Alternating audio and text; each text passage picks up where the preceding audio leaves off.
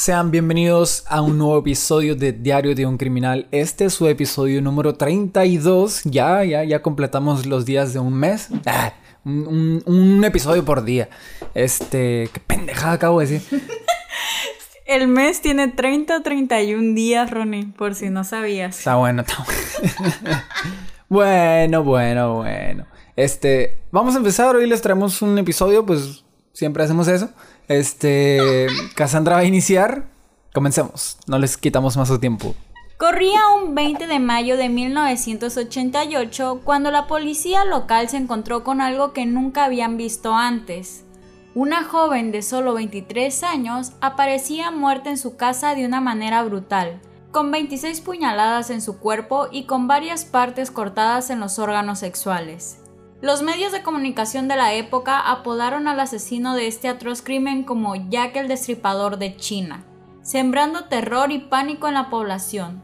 Después de este suceso, las mujeres de Beijing temerían por su vida y pedirían a sus amigos y familiares varones que las acompañaran si tenían que salir. Todo esto para evitar ser un número más en el número de mujeres asesinadas por este asesino que acababa de surgir.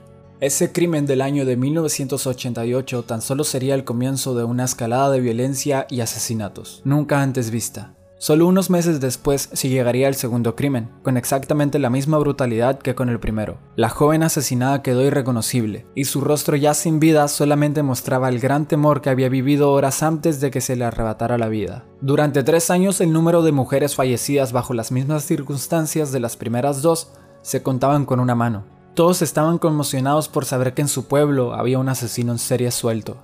Wow, me recuerda mucho a una serie que se llama El asesino suelto. Ah, no es cierto. Y yo, ¿Y yo te creí. te la ¿no? creíste? Sí, me la creí. yo me quedé, Ronnie ni siquiera ve esas series, ¿cómo sabe de eso? Pero bueno, chicos, continuando. Ya que el destripador de China tenía un modus operandi muy marcado, actuando siempre de la misma manera. Se aprovechaba de jóvenes con pelo largo y vestidas de rojo que vivían solas. Una vez que podía percatarse de esto, decidía seguirlas hasta su casa. Una vez allí, las robaba, violaba y después asesinaba, cortando sus gargantas y mutilándolas, especialmente los órganos sexuales. Al momento de violarlas, había ocasiones que lo hacía cuando la víctima estaba viva o ya cuando había muerto. Pero este violento asesino en serie no solamente se dedicó a asesinar a mujeres, en una o varias ocasiones actuó de esta manera hacia niñas, siendo su víctima más joven una menor de tan solo 8 años. Todo este terror lo vivieron por un largo tiempo. El asesino serial estuvo activo durante 1988 hasta 2002, 14 años asesinando sin ser descubierto. Lo más frustrante era que la policía tenía las huellas dactilares, semen y ADN del asesino, pero no había datos que arrojaran a una persona. Se supo que durante estos años asesinó a 11 mujeres, entre ellas niñas menores de edad, pero se tiene la duda de que pudieron haber sido más sus víctimas. Por alguna razón, ya que el destripador chino decidió dejar de asesinar, de la noche a la mañana. Ya no se supo de otro asesinato con el mismo patrón. Algunos policías y los habitantes del pueblo llegaron a creer que tal vez alguien lo asesinaría o moriría, porque en el tiempo que estuvo activo pareciese que nadie lo detendría. Sus crímenes eran cada vez peores. El asesino disfrutaba salirse con la suya. En esta década de miedo y terror que sembró, en Beijing se llegaron a ofrecer por su captura alrededor de 200.000 yenes, que en dólares sería alrededor de 29.000. A pesar de que la mayoría de las personas de la población creían que había muerto, los policías no quitarían el dedo del renglón. Durante más de 30 años, la policía no fue capaz de saber quién era el Jack el Destripador chino, pero no paraban de buscar. Por su parte, el asesino disfrutaba el protagonismo de ser un asesino serial libre, teniendo más inteligencia que toda la organización de policías en China que lo estaban buscando.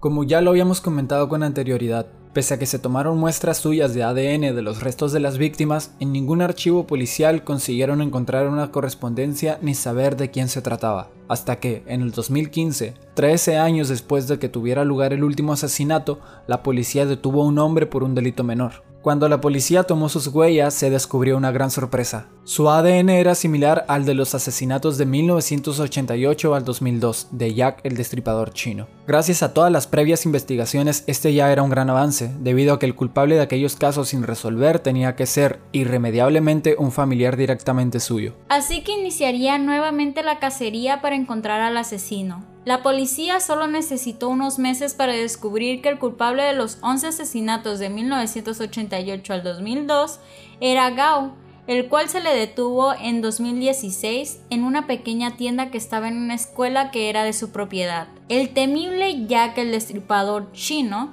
se había convertido en un hombre de 53 años con una familia unida y feliz.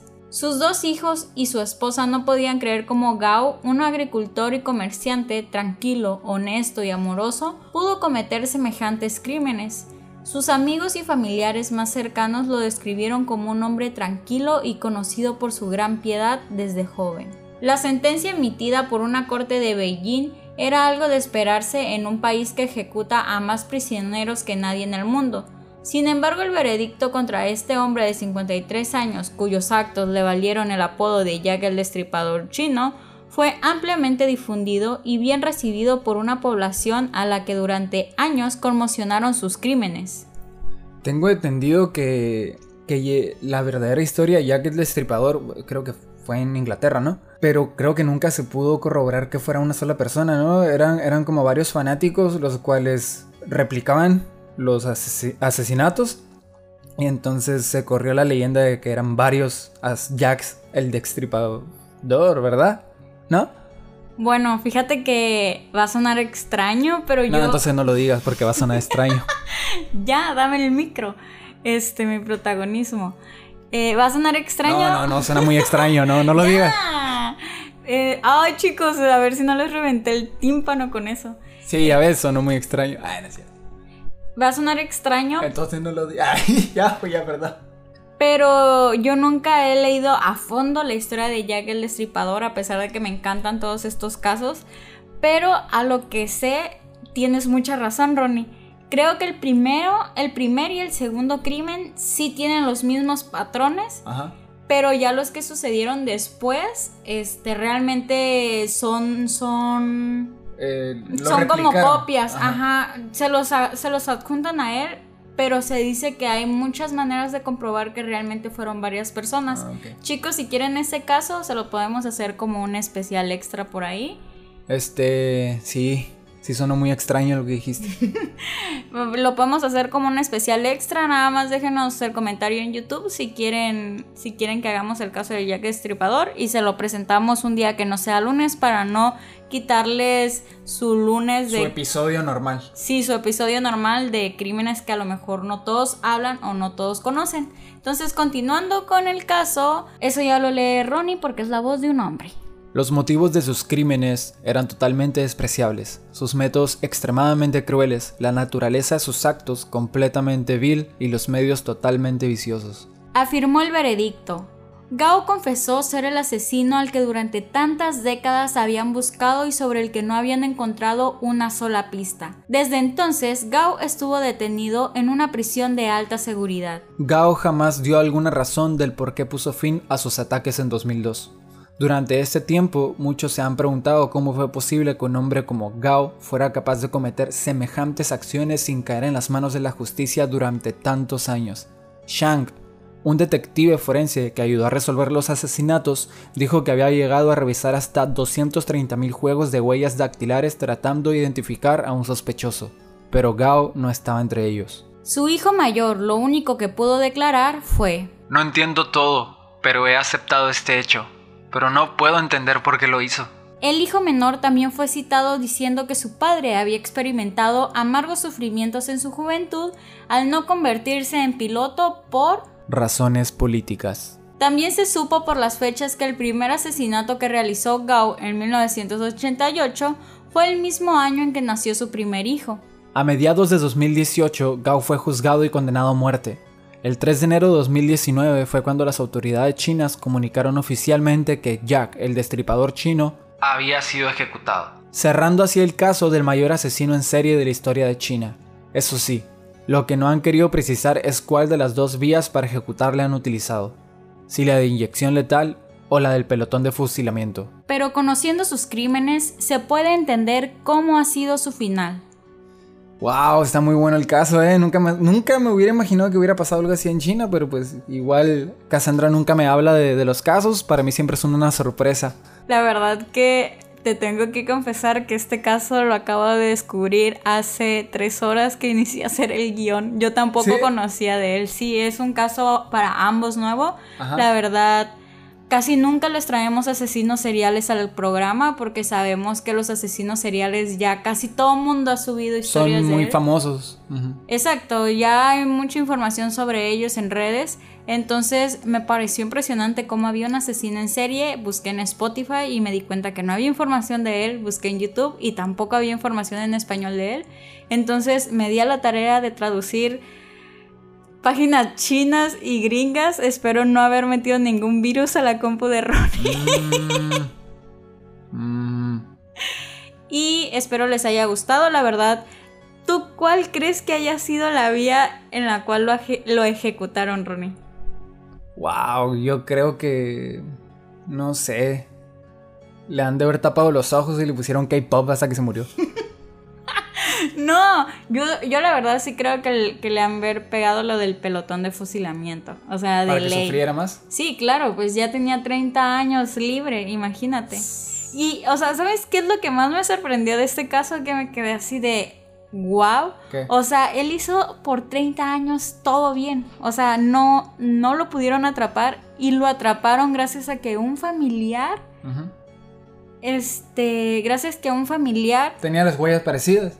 No parecidas, sino estaban relacionadas y cometió un delito. Mm. Así, por ejemplo, mi mamá y mi papá tienen las huellas, ha de tener ADN igual al mío, parecido, y ya sabrán que ellos son mis padres, e igual que tú con tus hermanos y todo eso. Ay, tengo un hermano nomás. Ay, El chiste es que realmente me sorprendió mucho cómo lo atraparon. Este hombre pudo haber vivido sin ser Descubierto nunca. descubierto. Y creo que sería todo, chicos. Espero les haya gustado. Creo que es un caso un poco amplio, como los que nos habían estado pidiendo. Muchas gracias. Y recuerden que nos pueden donar en Anchor si es necesario. Recuerden que no es obligatorio. Entonces, bye. Esperamos volver pronto con la cámara. Realmente vamos a hacer el podcast greñuda sin arreglarme. Pero en YouTube nos están pidiendo mucho. Así que esperemos Ronnie ya nos preste la cámara. Pidan en los comentarios de YouTube que Ronnie nos preste la cámara. Y así nos podrán ver. Bye. Bye. Presta la cámara, Ronnie.